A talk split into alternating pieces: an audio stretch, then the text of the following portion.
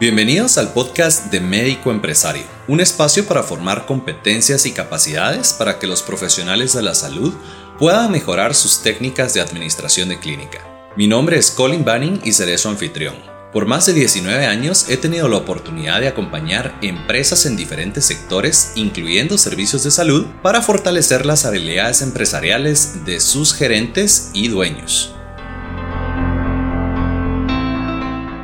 Bueno, bienvenidos a nuestro cuarto episodio de Médico Empresario.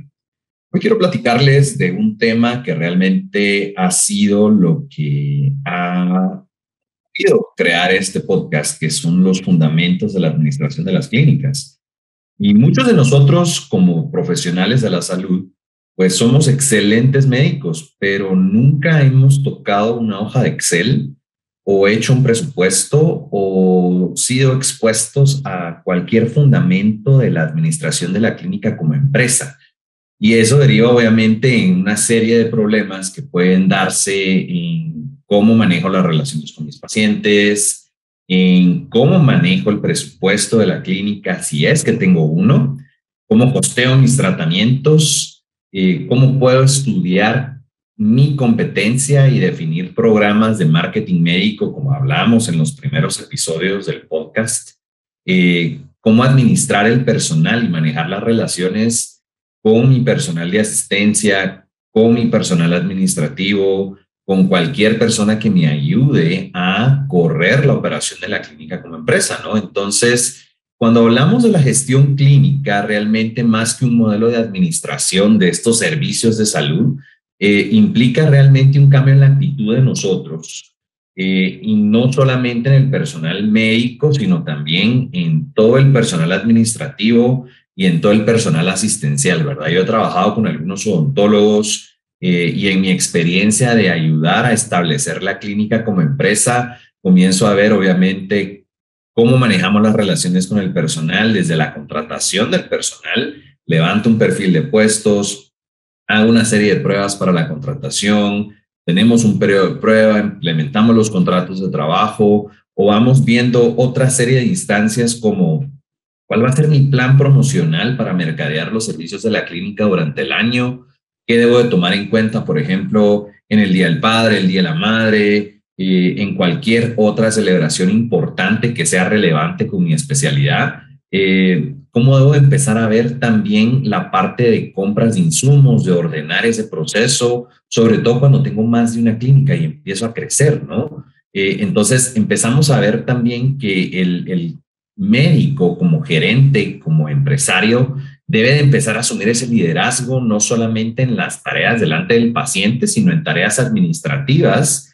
que nos ayuden a lograr estos objetivos que necesitamos lograr de la clínica como empresa en las finanzas, en el pago de salarios, en las promociones, en el posicionamiento y es como realmente, de ahí el nombre del podcast, viene a ser esto de médico empresario, ¿no? Entonces, vamos a ver cómo organizaciones de servicios de salud, especialmente en hospitales, lo hemos visto también con algunos hospitales clientes nuestros, algunos hospitales de especialidades muy pequeños, otras cadenas de hospitales que son parte de grupos corporativos más grandes. Eh, vamos a ver que todo esto es una red de interrelaciones, ¿no? Es una red de diferentes personas donde tenemos la infraestructura, la tecnología, por muy grande o muy pequeña que sea la clínica, vamos a invertir en equipo, vamos a invertir en el mantenimiento del equipo, en dar los servicios eh, y empieza a generarse una complejidad que de cierta forma nos genera información, que empezamos a implementar un sistema de gestión muy empírico. ¿Qué es esto de sistema de gestión? La gente dice que es un término muy complicado, ¿no?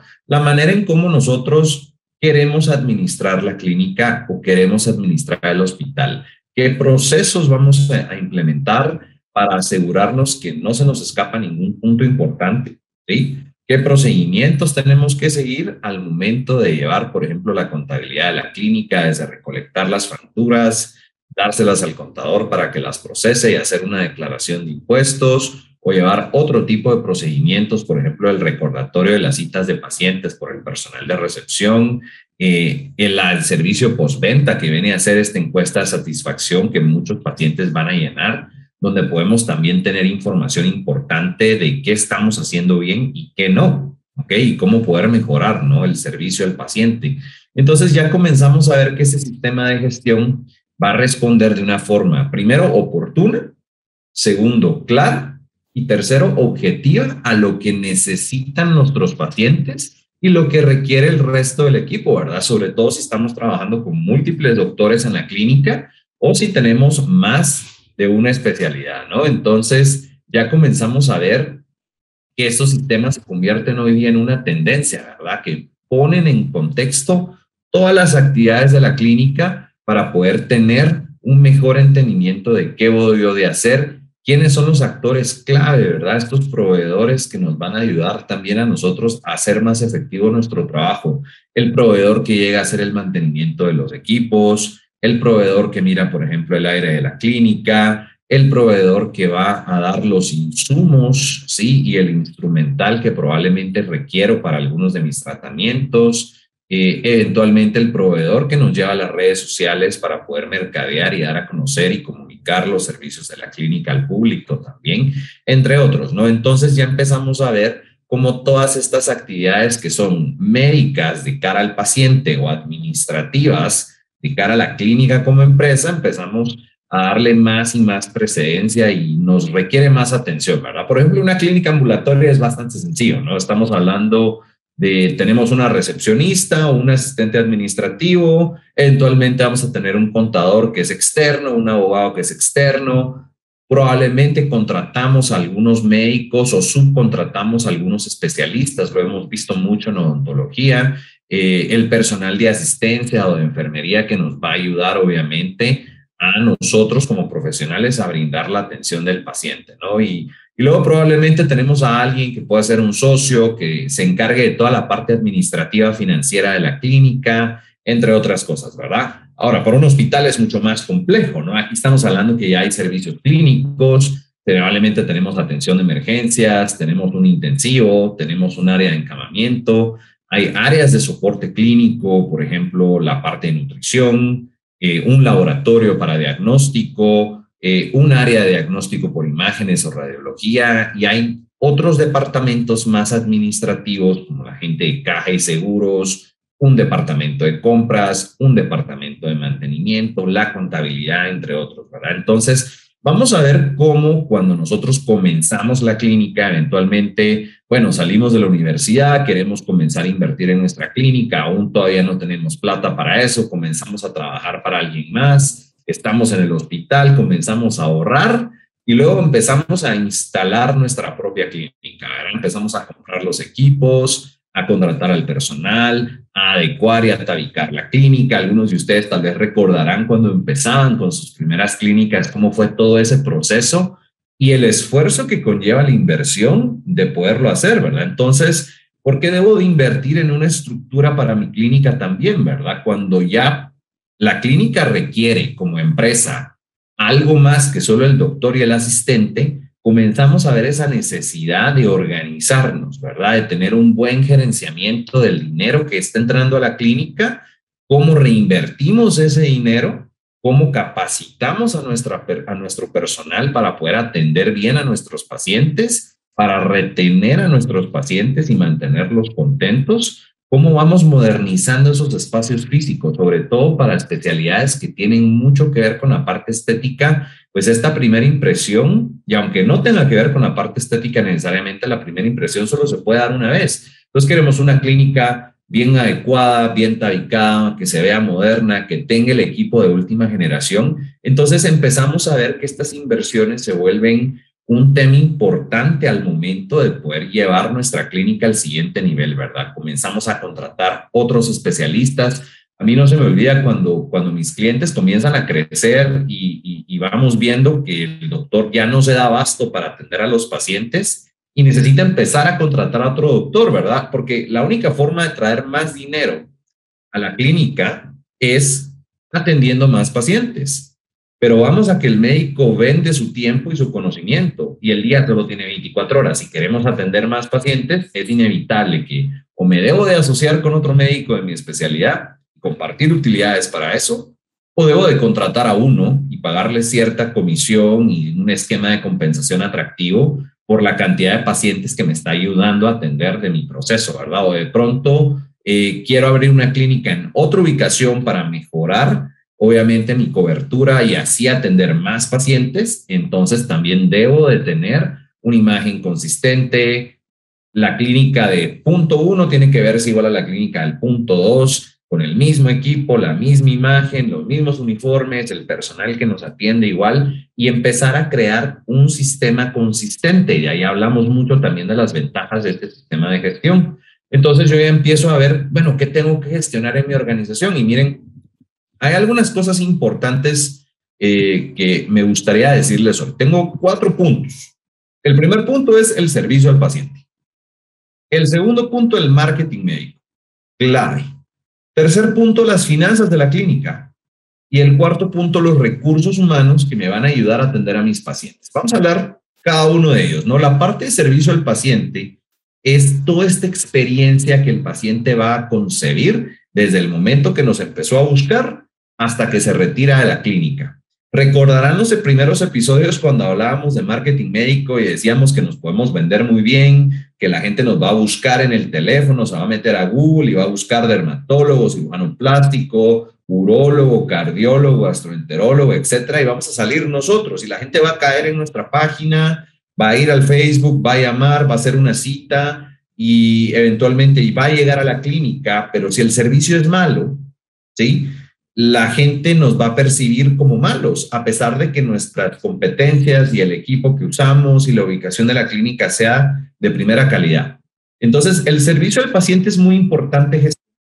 Necesitamos proveer capacitación y proveer también herramientas e insumos al personal para que puedan llevarlo bien, a manera de que entonces podamos tener todos nuestros procesos muy bien articulados de cara al paciente y que el paciente se vaya no solo satisfecho con la atención del doctor, sino también con la atención de la clínica como tal, ¿verdad? Y para eso es importante tal vez recomendarles hacer encuestas de satisfacción, esas encuestas que dicen, bueno, de 1 a 10, ¿cómo nos califica siendo 1 lo peor, 10 lo mejor?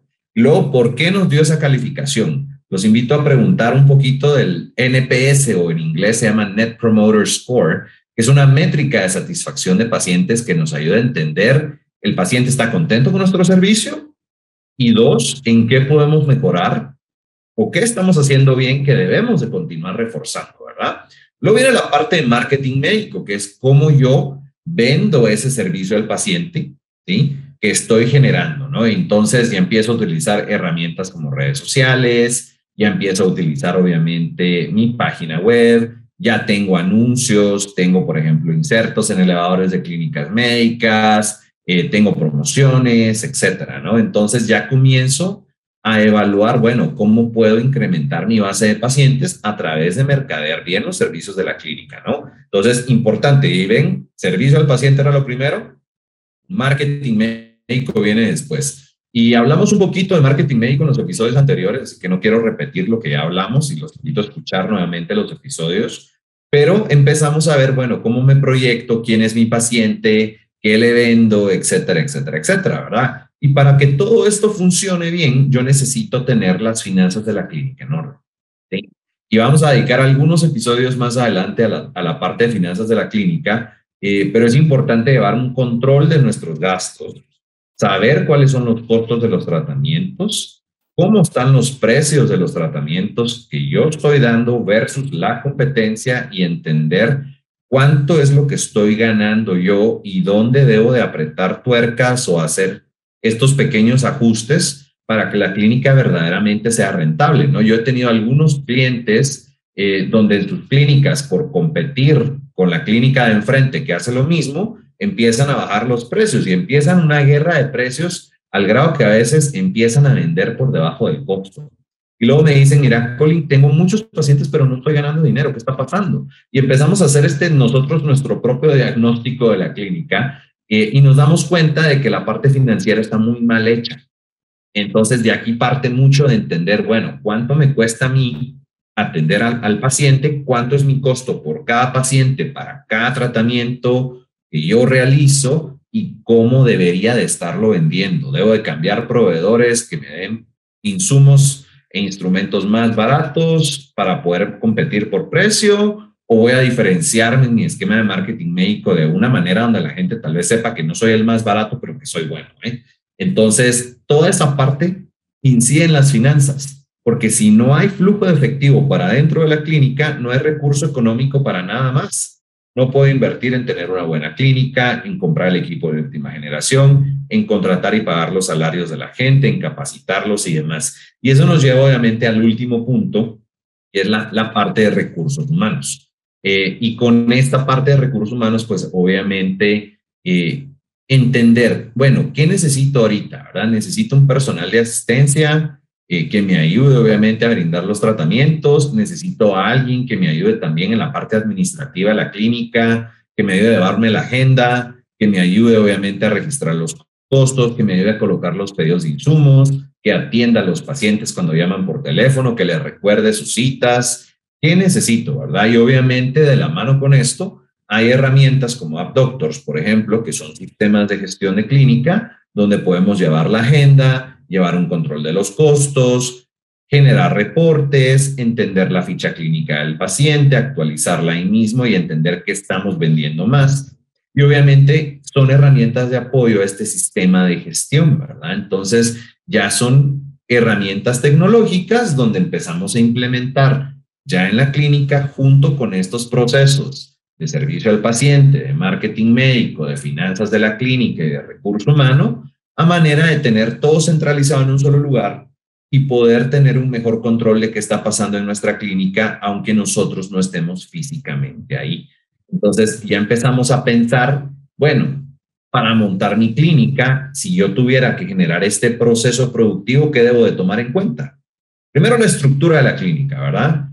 tengo mis unidades de atención, si soy dentista, tengo mis IAS, si soy cirujano plástico, tengo mis unidades de diagnóstico, tengo mis quirófanos, ¿sí? El personal que debo de contratar para que esto suceda, ¿verdad? Empezamos con un personal administrativo, con un personal de asistencia y poco a poco, a medida que la clínica va creciendo, pues nos vamos poniendo más coquetos. Tal vez ya tengo un administrador de la clínica, ya tengo un contador que trabaja dentro de la clínica, eh, y empiezo a ver luego procesos productivos estructurales, ¿verdad? ¿Cómo ayudo yo al diagnóstico? ¿Sí? ¿Cuál es mi proceso de diagnóstico? ¿Qué equipo voy a tener para eso? Eh, empiezo a considerar también la parte de limpieza de la clínica, todo el tema de mantenimiento de equipos, limpieza de equipos, limpieza de estaciones, que debo de también tomar en cuenta, porque al final, sobre todo en estos tiempos de pandemia, esta parte es muy importante.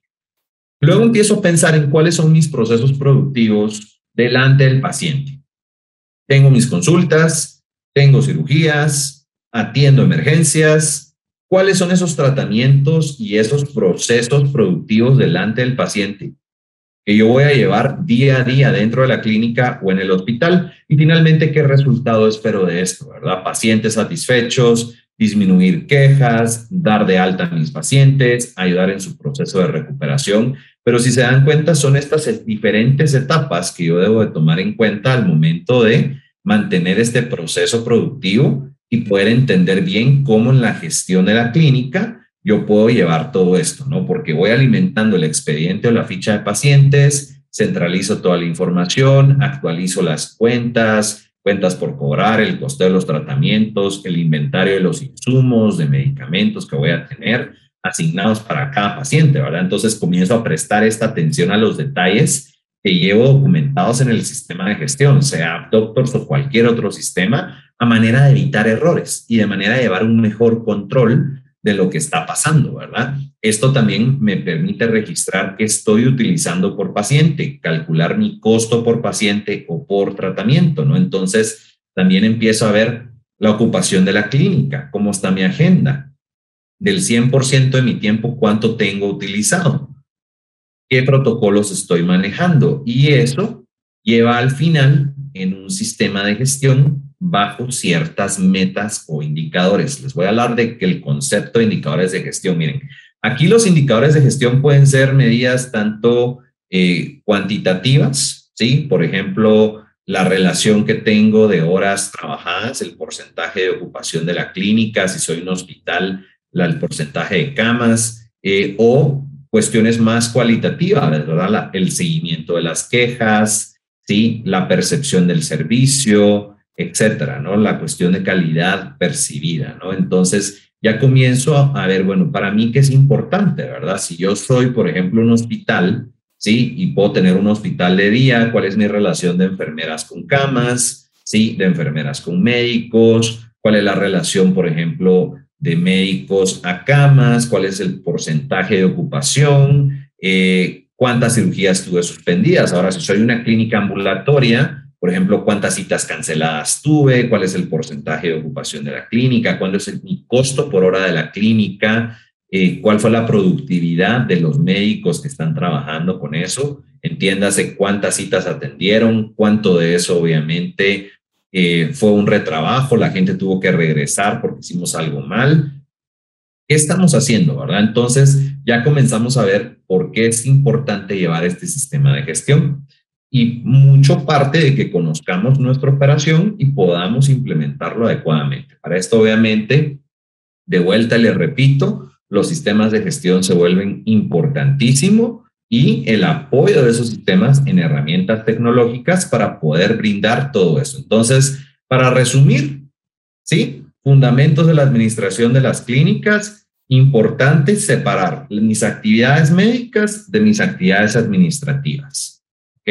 Segundo, invertir en la estructura que apoya mi clínica para este efecto, ¿verdad? Un buen gerenciamiento financiero nos permite reinvertir, ¿sí? En programas de desarrollo profesional, en modernizar la clínica, en equipar la clínica con última generación, tomando en cuenta, ¿se acuerdan? Primero, servicio al paciente, mi marketing médico, mis finanzas de la clínica y mi recurso humano.